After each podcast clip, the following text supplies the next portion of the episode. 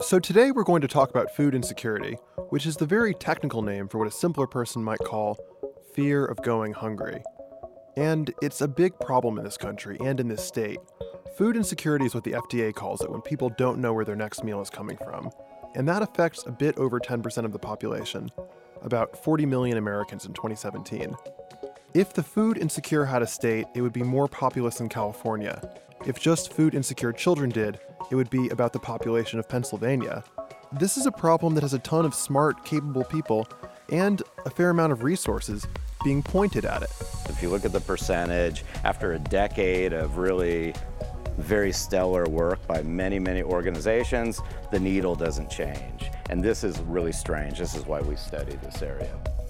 Welcome to The Index, a podcast about economics, psychology, and the hidden business of everything from Rice University's Jones Graduate School of Business. I'm your host, Saul Elbine, and today we're going to use that food security NGO paradox as a way to discuss how to solve big, intractable social problems. With me in the studio is Tim Taliaferro. Delighted to be with you, Saul. At South by Southwest, while staving off his own food insecurity with a steady diet of food truck tacos, he caught up with Doug Schuler, Doug studies the intersection between governments, corporations, and NGOs on matters from social welfare to lobbying and corruption. He and Tim were talking about how food security NGOs might be able to put themselves out of business. Tim, there's this paradox at the center of the food security movement. People keep giving out food, but the number of people that they have to give them to doesn't seem to be going down. Why is that? Well, I want you to imagine a jigsaw puzzle that doesn't quite connect. And the story Doug tells starts with this poor neighborhood off Scott Street in Houston, a food desert, where people don't have access to fresh food within a mile. So, how do you solve that?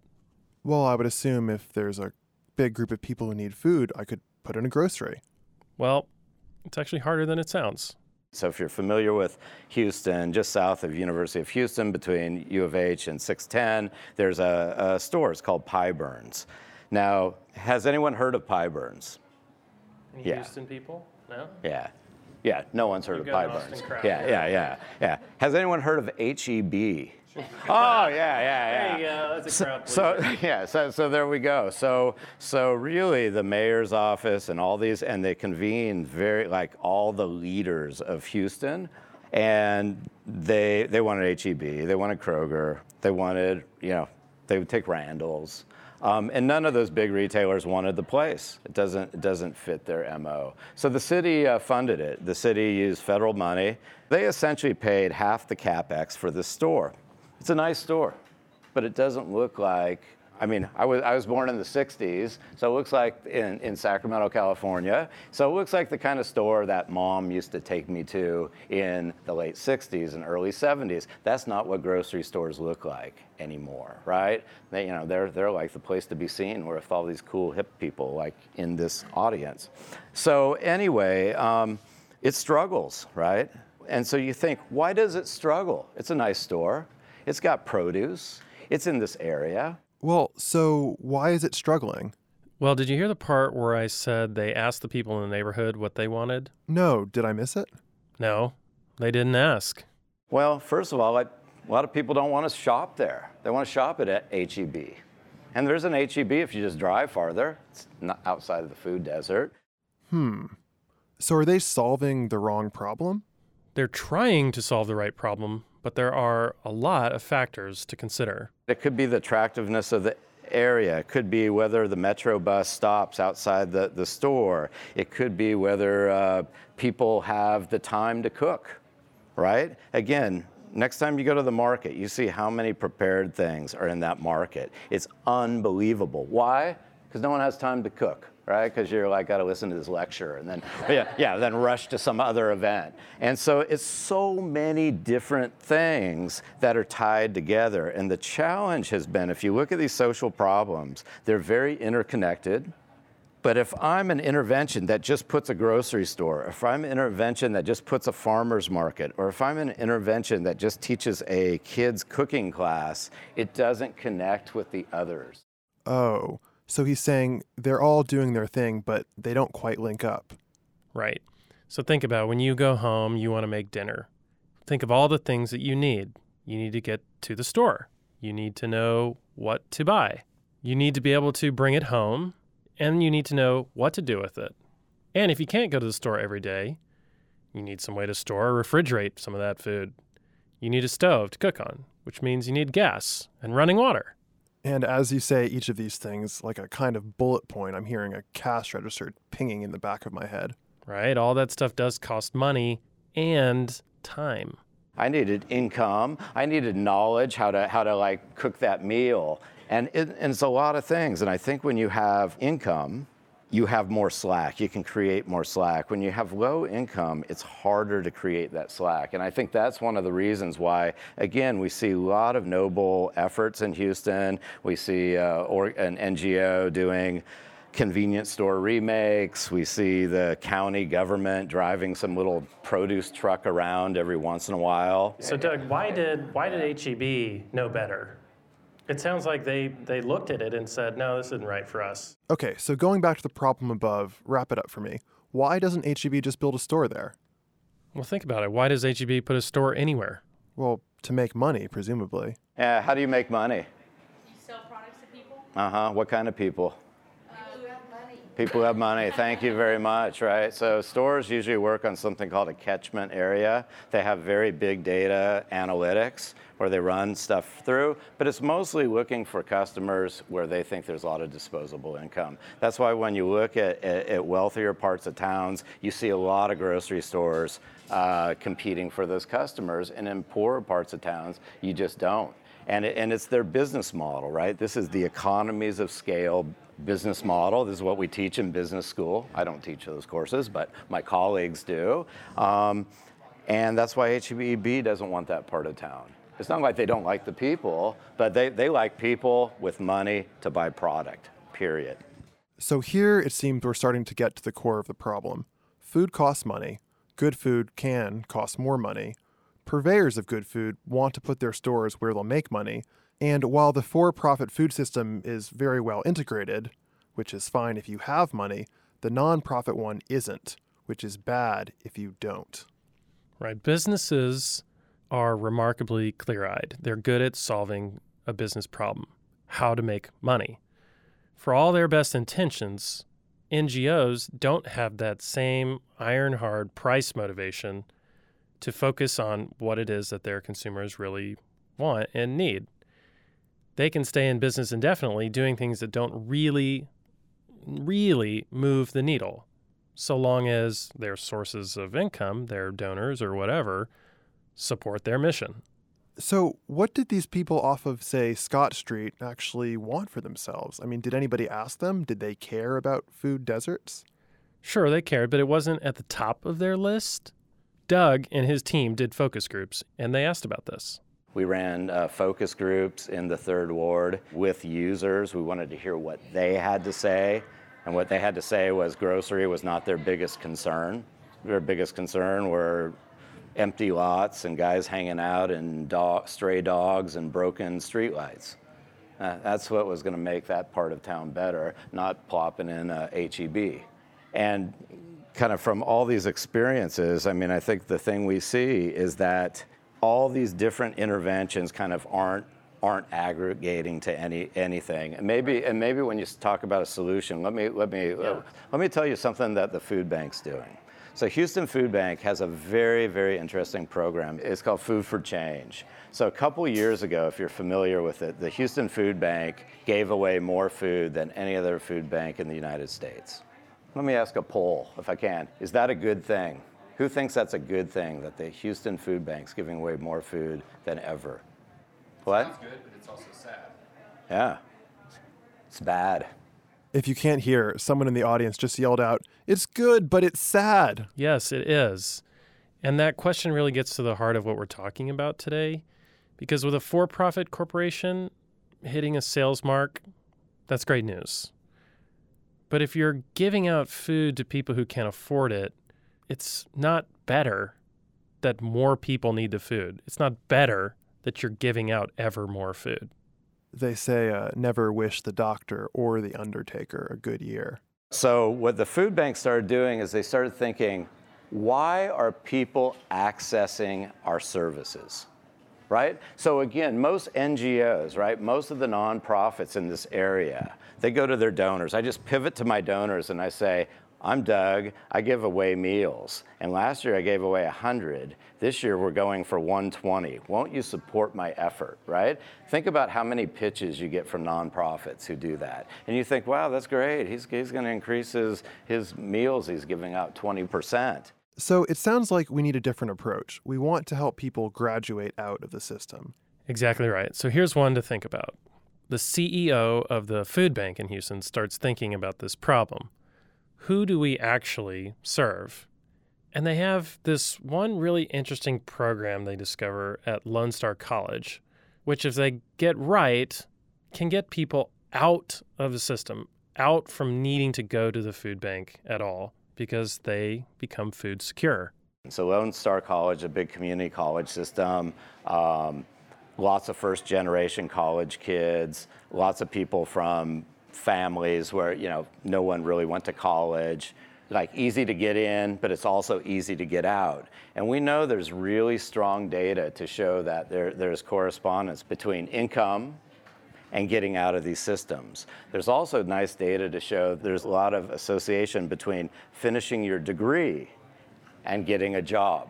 So one of the things they're finding is like a lot of young people drop out of college, and they drop out of college for financial reasons. And food becomes a flex. They did research to show that food is a flex. People always pay their rent, because if you don't pay your rent, you get kicked out. You pay your CenterPoint, or like, you know, you can't charge your iPhone. Right. You pay for your iPhone, of course. And then, then you look at everything else. So, what do people flex on? They flex on medical. That's why we have such a bad situation here. They flex on school sometimes. I'm just gonna, I'm gonna drop a class and get $300 back. And they flex on food.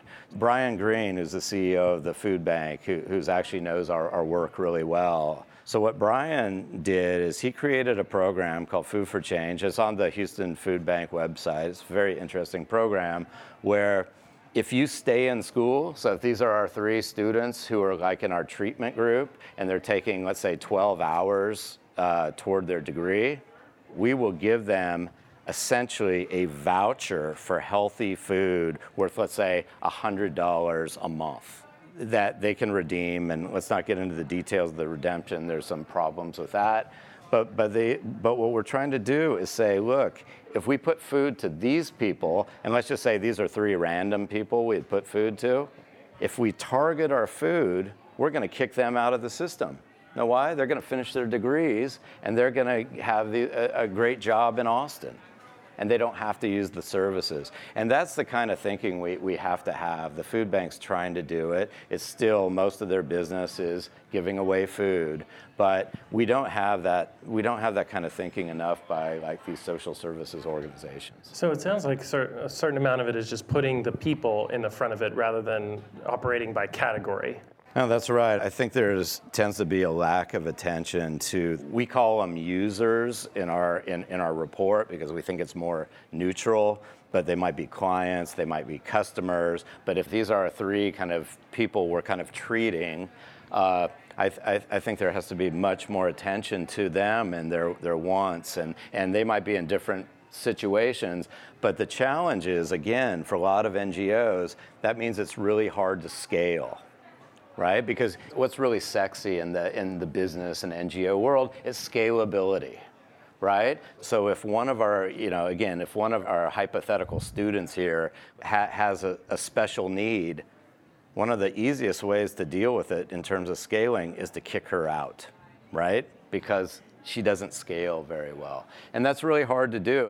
So, are these industries having the same kind of competitive pressure that private enterprise is? Well, in short, if nonprofits are competing for money, it's harder to get them to collaborate.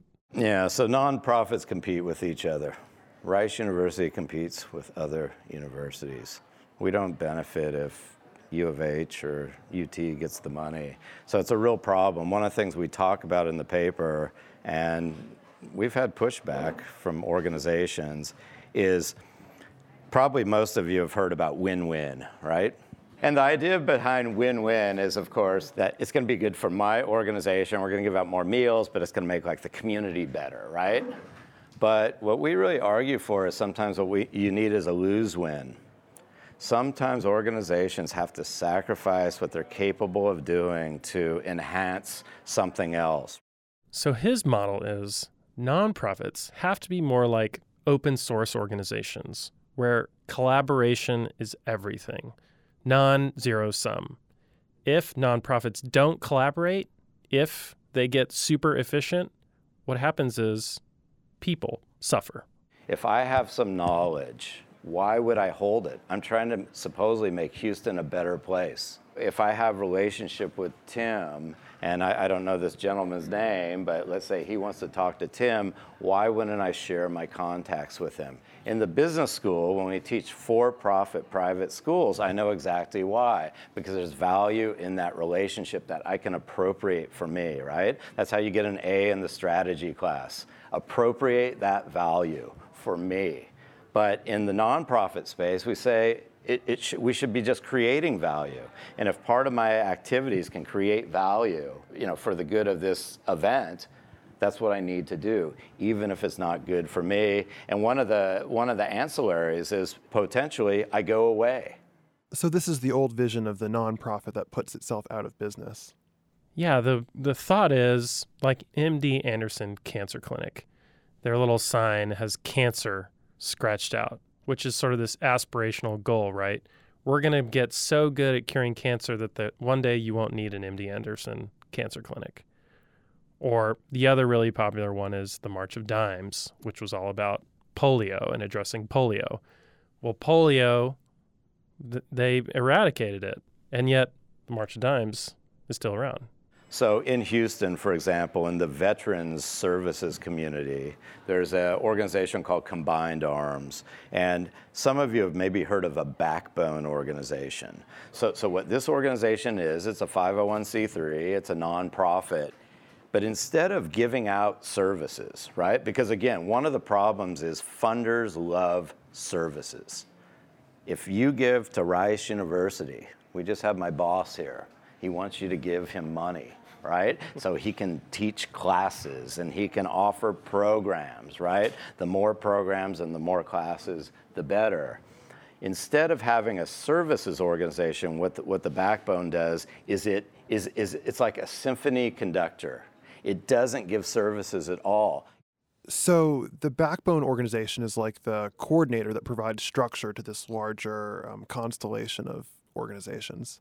Absolutely. Each of these nonprofits have their own things that they'll work on. The coordinator can come in and marry up all of those so that when you put them all in, in play together, they're actually getting much more done and helping more people than they would if they were not coordinated. And so now I can know, okay, I've got my food insecure students over here, but I've got my food insecure student who actually, because she's in the tennis shoe category, she also needs this additional service, and we can refer her to the person over here who deals with tennis shoes and, and, and we have a chance at the system level to see how well those referrals are going. So it has kind of two very nice benefits. It focuses on clients and it has a very good kind of quality assurance that this organization is doing what it's supposed to do. And if it's not, we have metrics to see and we can kick them out and we can put in another one. So, are there enough backbone organizations in Houston, or this is this is part of your prescriptive yeah. thought here. Yeah, prescriptive thought. There's very few. It's hard. So, as in episode three, our interview with Peter Rodriguez about the dismal state of medicine teaching in the arts, it strikes me that what we have here is a place where there is a public need that private industry, in this case nonprofits and their donors, has not been able to solve. So, what's the role then for government here? This topic kind of touched a little nerve with Doug. One problem, he said, is politicians who are sometimes driven by different motivations. You must spend a lot of time with politicians or observing politicians with your research interests of the collision of business and, and public policy. Do politicians help or hurt more with these kinds of problems? Hmm, hurt. Why? Well, I, I, think the challenge with the so so with the elected officials, I think the challenge has been this, and and and, and actually probably the second example of a bad intervention, like I said, is is kind of probably Harris County's food truck. So I don't know if you know how Harris County works. There's a county judge, and then there are actually four other judges who are who, who have districts, right? So they have territories. So imagine our little our little room here, right? Here's quadrant one, two, three, and four. Well, those judges get elected by the like if I'm in quadrant two, I need the majority of quadrant two to do it. So it could be that in quadrant two we don't have any food insecurity problems. It's really the problem is this side of the county, but the county commissioner gets all mad at the kind of the, the, the everyday kind of agency people if they don't drive their truck over here. So in one way, you know, because of political pressures, you're really diluting the possible kind of effectiveness of the solution, right? Because of this. Also, we know, I mean, we know that politicians like to stand in front of nice shiny things, right? So they very much like things like subsidized grocery store, subsidize, um, you know, a, a, you know, a farmer's market, a community garden. Um, but don't they like like nice streets and sidewalks and lights that work? I mean, can can you reach them some way with I th- this? I, I, think so. It probably just needs to be kind of. Uh, my sense again, and maybe this is why we need some mechanism to keep the collective together, is that they're reached kind of in more piecemeal ways. Ah, uh, so we would have something like those backbone organizations, or you could call them food security councils, or something like that. The key is cooperation, and someone has to coordinate it. The collective action problem, to some extent, is the tragedy of the commons, right? That although we want this to be a, a, a great city, we want this to be a great neighborhood, it's in my best interest to just do whatever I'm going to do that doesn't necessarily contribute to it, right? It might be just like I'm, I'm not going to volunteer, I'm not going to clean up after this event because I'd rather do something else. And, and, and, and, and this is the challenge. Of course, I lived in cooperative housing for a long time when I was in college at the University of Texas. And I'd add, people will clean up, but they have to feel empowered and they have to feel like it makes a difference and they have to feel like there is a community which is going to make them uphold the standards. Yeah, and he's saying this is a place where a lot of that isn't true.